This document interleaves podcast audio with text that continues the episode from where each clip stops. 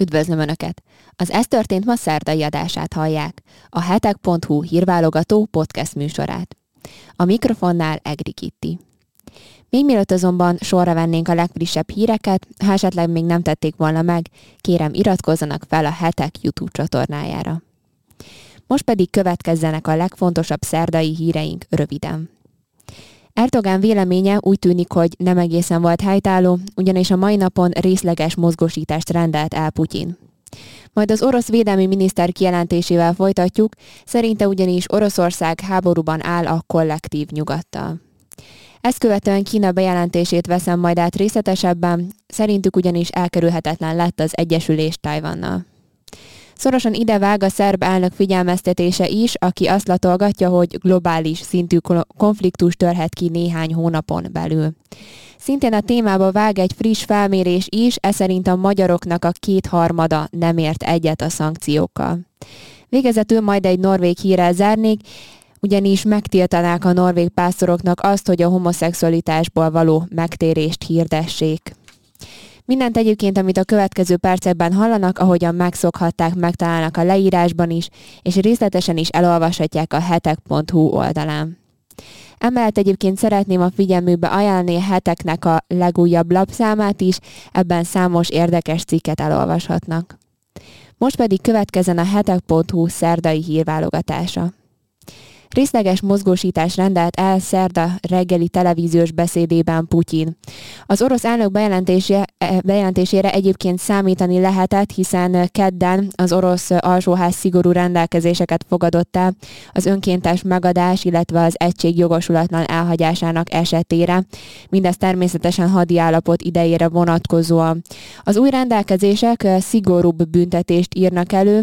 Itt például az önkéntes megadás esetében 3-tól tíz évig terjedő szabadságvesztéssel járhat, hogyha valaki így tesz, de a katonai kiképzésre behívott tartalékosoknak is komoly következményekkel kell szembenézniük abban az esetben, hogyha a szerződéses, illetve a bevonulás elmulasztásáért vagy dezertálásáért, hiszen ugyanazokkal a büntetőjogi felelősségre vonásokkal kerülnek szembe, mint a sorkatonák. A szerda reggeli beszédben egyébként az elnök hangsúlyozta, hogy kizárólag most a tartalékosokat hívják be, illetve azokat, akik már szolgáltak a fegyveres erőknél, tehát rendelkeznek megfelelő tapasztalattal. Bevonulás aluli felmentésre ugye bár csak életkor, egészségi állapot, valamint a szabadságvesztésről szóló bírósági ítélet esetében van lehetőség. Az egyes régiókra vonatkozó sorkötelezettség időzítését, valamint mértékét ugyanakkor nem határozták még meg pontosan, ezt a Védelmi Minisztérium fogja megtenni. Putyin úgy látja, hogy a részleges mozgósítás egyébként teljes mértékben megfelel az országukat fenyegető veszélyeknek, hiszen az orosz elnök szerint a nyugat szét akarja rombolni Oroszországot, és hát azt sem engedte meg, hogy Ukrajnával diplomáciai úton rendezze konfliktusát. Itt arra utalt, hogy Ukrajna az áprilisi isztambuli tárgyalások alatt készséget mutatott szerinte a megegyezésre. Az, orok, az orosz elnök beszédében Oroszország területi épségének védelmét is hangsúlyozta, aminek érdekében elmondása szerint minden rendelkezésére álló eszközt fel fog majd használni, és hát ezt idézem, ez nem bluff, úgyhogy úgy tűnik, hát nem mintha eddig nem gondolt volna komolyan bármit is Putyin, de most ezt ki is emelte. A szakadár Donetszki, Luhanszki, illetve hát Luhanszki népköztársaságban de a teljes vagy részleges megszállás alá került Herson és Zaporizsia esetében is elmondott egy-két dolgot az orosz elnök. Itt úgy látja, hogy a régiók lakás, lakosságának a döntése lesz mérvadó. Ezt kell szerinte előtérbe helyezni. Szeretnék biztosítani, hát, hát nem csak szeretnék, hanem biztosítani fogják a referendum lebonyolításának a biztonságos feltételeit. Nos, hát eddig is láthattuk, hogy ők hogyan is biztosítanak egy referendumot, egy lakossági döntést, tehát most is sejthetjük, hogy mit jelent itt ez a biztonságos, felt, biztonságos feltételeknek a biztosítása. Az orosz elnök úgy fogalmazott mindezzel kapcsolatban, idézem, hogy nincs erkölcsi jogunk arra, hogy szeretteinket szétmarcongolásra engedjük át a hóhérnak, és nem tehetjük meg, hogy nem halljuk meg a törekvésüket, hogy maguk határozzák meg a jövőjüket. Folytassuk is a sort uh, Szergej Sojgu kijelentésével. Az orosz védelmi miniszter szerint ugyanis Oroszország háborúban áll a kollektív nyugattal. Vladimir Putyin részleges mozgósításáról szóló ma reggeli televíziós bejelentését követően beszélt ugyebár az orosz védelmi miniszter, egy vele készített interjút is levetítettek. A tárcavezető ebben arról beszélt, hogy Oroszország háborúban áll a kollektív nyugattal, ez pedig azzal támasztotta alá, hogy Ukrajna már régen kifogyott volna a fegyverekből, tehát nyugati segítség nélkül nem tudta volna folytatni a harcot. Részletezte egyébként a két félnek az eddigi veszteségeit is, elmondása szerint eddig valamivel több mint 5900 orosz katona halt meg a különleges hadművelet során, ukrán oldalról pedig pedig ennek több mint tízszereséről beszélt a védelmi miniszter, 61.207 halottról tudnak egészen pontosan. Ezt követően bejelentette azt is, hogy mit, érten, mit értett Vladimir Putyin a részleges mozgósítás alatt pontosan, tehát hogy hány tartalékost hívnak be. Összesen 300 ezer, ember, 300 ezer embert érint ez. Ugyanakkor egyébként leszögezte azt is, hogy diákokat és sorkatonákat nem fognak a harcokba küldeni. Érdemes viszont szót ejteni arról a megjegyzéséről is, hogy elmondása szerint ők 25 millió fős erőforrással rendelkeznek. Szerintem ízlelgessük ezt a kifejezést. Tehát ennek most nagyjából az 1,1%-át hívták csak be ha már egy lehetséges globális konfliktus a mai adásnak a címe, akkor most térjünk is át Kínára. A pekingi kormányzat tájvani ügyekért felelős hivatalnak szóvivője ugyanis bejelentette, hogy elkerülhetetlenné vált az egyesülés Tájvannal. Az Egyesülést egyébként úgy képzelik el, mint Hongkong esetében, azaz egy ország és két rendszer elve alapján. A szóvivő arról is beszélt, hogy Peking tiszteletben tartaná Tájvan eltérő társadalmi berendezkedését, és ebbe beleértik a vallásszabadságot is. A Tajvannal történő országegyesítést egyébként békésen szeretné megvalósítani Kína elmondása szerint, és annak érdekében, hogy ez így is történjen, mindent meg is fognak tenni. Kína ugyebár saját területe részeként tekint Tajvánra, teszi mindezt egyébként annak ellenére, hogy a szigetnek 1949 óta független kormánya van. A mostani békés egyesítés gondolata egyébként ahhoz képest még pozitívan is csenghet már, amennyiben ez valóban egy békés egyesítés lesz, hogy Peking korábban leszögezte azt, hogy ha kell, akkor erővel is gondoskodni fog az újraegyesítésről. Kína egyébként 2005-ben el is fogadott Tájvannal kapcsolatban egy úgynevezett elszakadás elleni törvényt. Ebben kimondták, hogy amennyiben Tájvan bármilyen lépést tenne a függetlenedés irányába, illetve a békés újraegyesítés lehetőségei, azok végképp kimerülnek, tehát most láthatjuk, hogy mi történik akkor. Kínának akkor minden szükséges intézkedést meg kell tennie az ország szuverenitásának és területi egységének védelmében.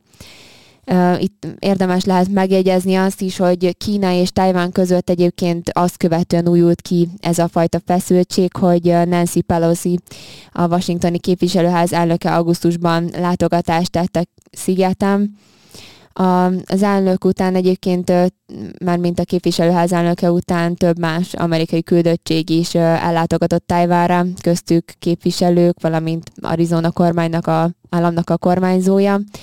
A kínai hadseregnek is megérkezett természetesen erre a válasza, hát ez pedig az volt, hogy az eddigi legnagyobb hadgyakorlatát rendezte meg a sziget körüli vizeken, és ennek során, ahogy akkor a hírekben is hallhattuk, több rakétát is kilőtt.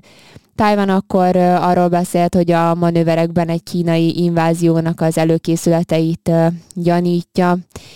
Hát most az újra, ország újraegyesítés, egyesítés kapcsán ezért eléggé látszik ennek a, a valóság alapja.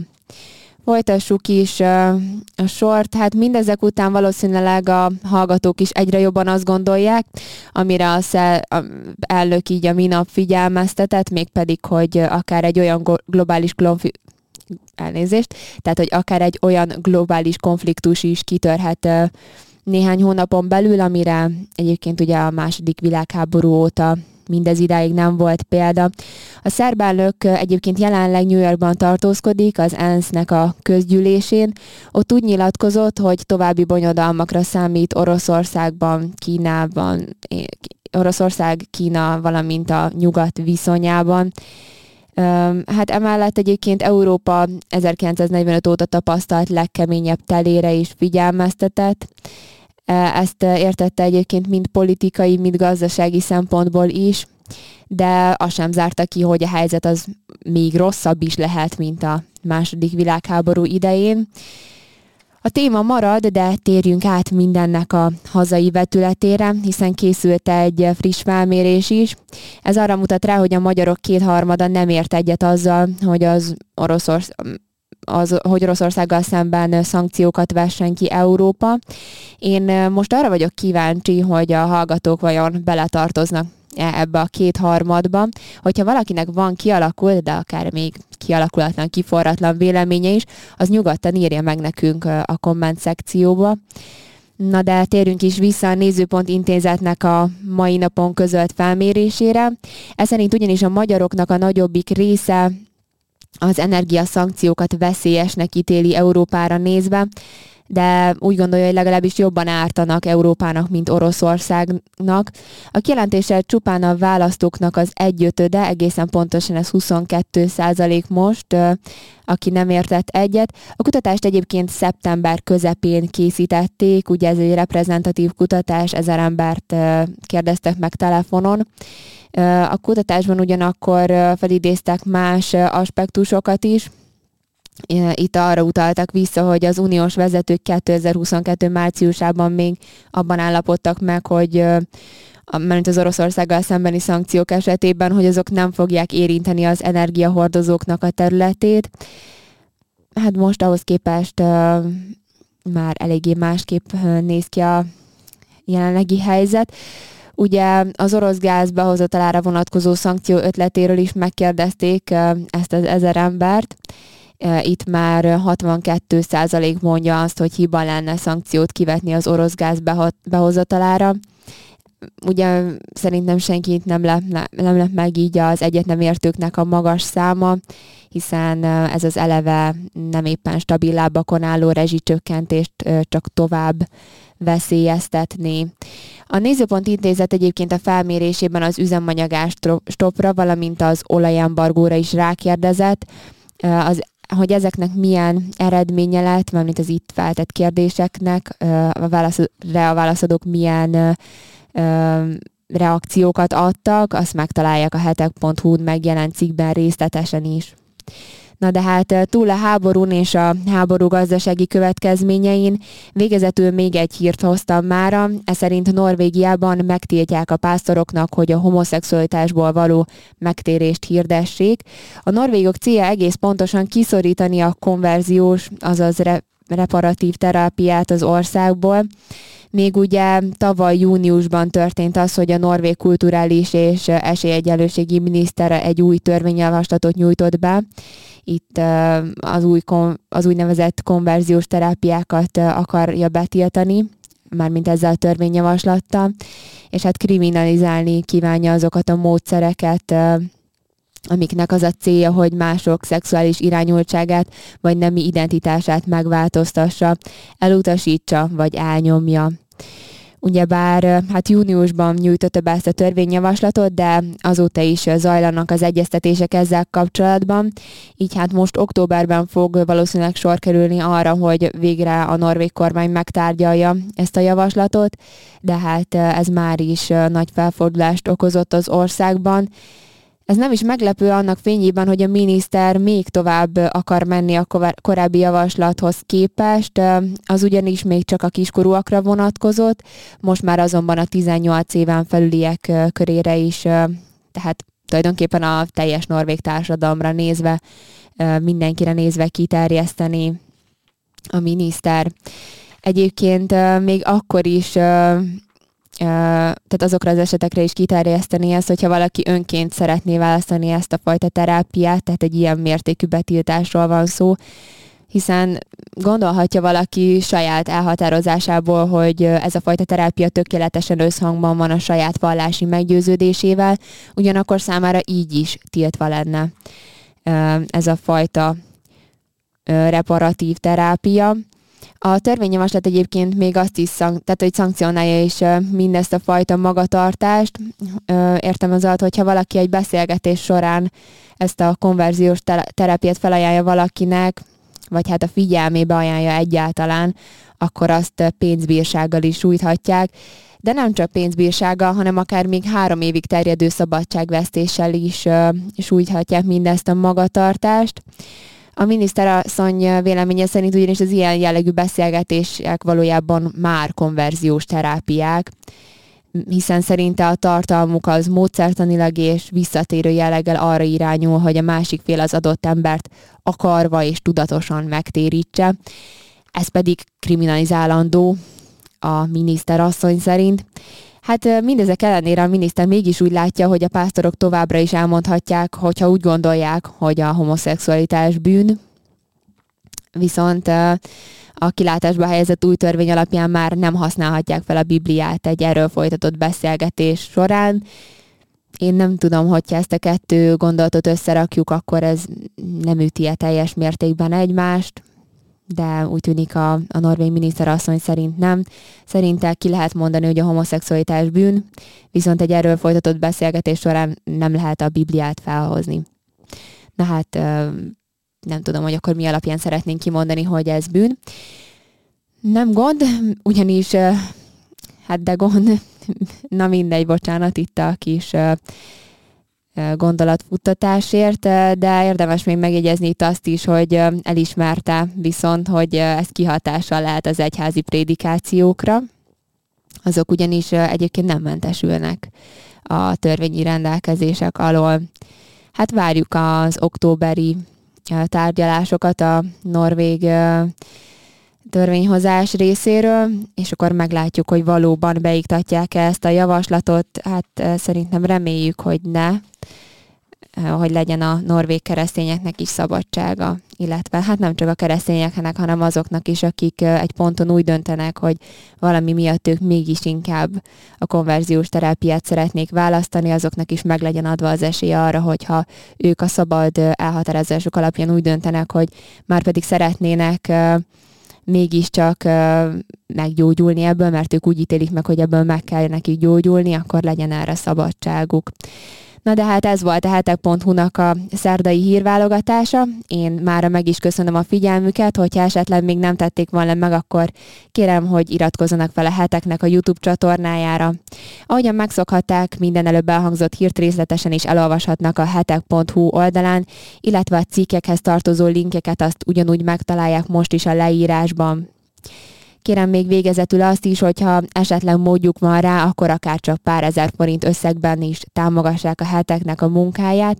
Ezt elég egyszerűen a hetek.hu per támogatás oldalon tehetik meg, természetesen ékezet nélkül, ezt eddig nem mondtam, de remélem, hogy nem emiatt nem talált rá senki se erre az oldalra, tehát támogatas oldalon tehetik meg, itt eh, ki tudják választani az önöknek megfelelő támogatási módot, ezt már ékezettel mondhatom, valamint összeget, ezzel pedig hozzájárulhatnak eh, ahhoz, hogy a hetek továbbra is izgalmas, érdekes és pontos tartalmakat készíthessen önöknek. Én még egyszer megköszönöm már a figyelmüket, további kellemes és szép napot kívánok mindenkinek!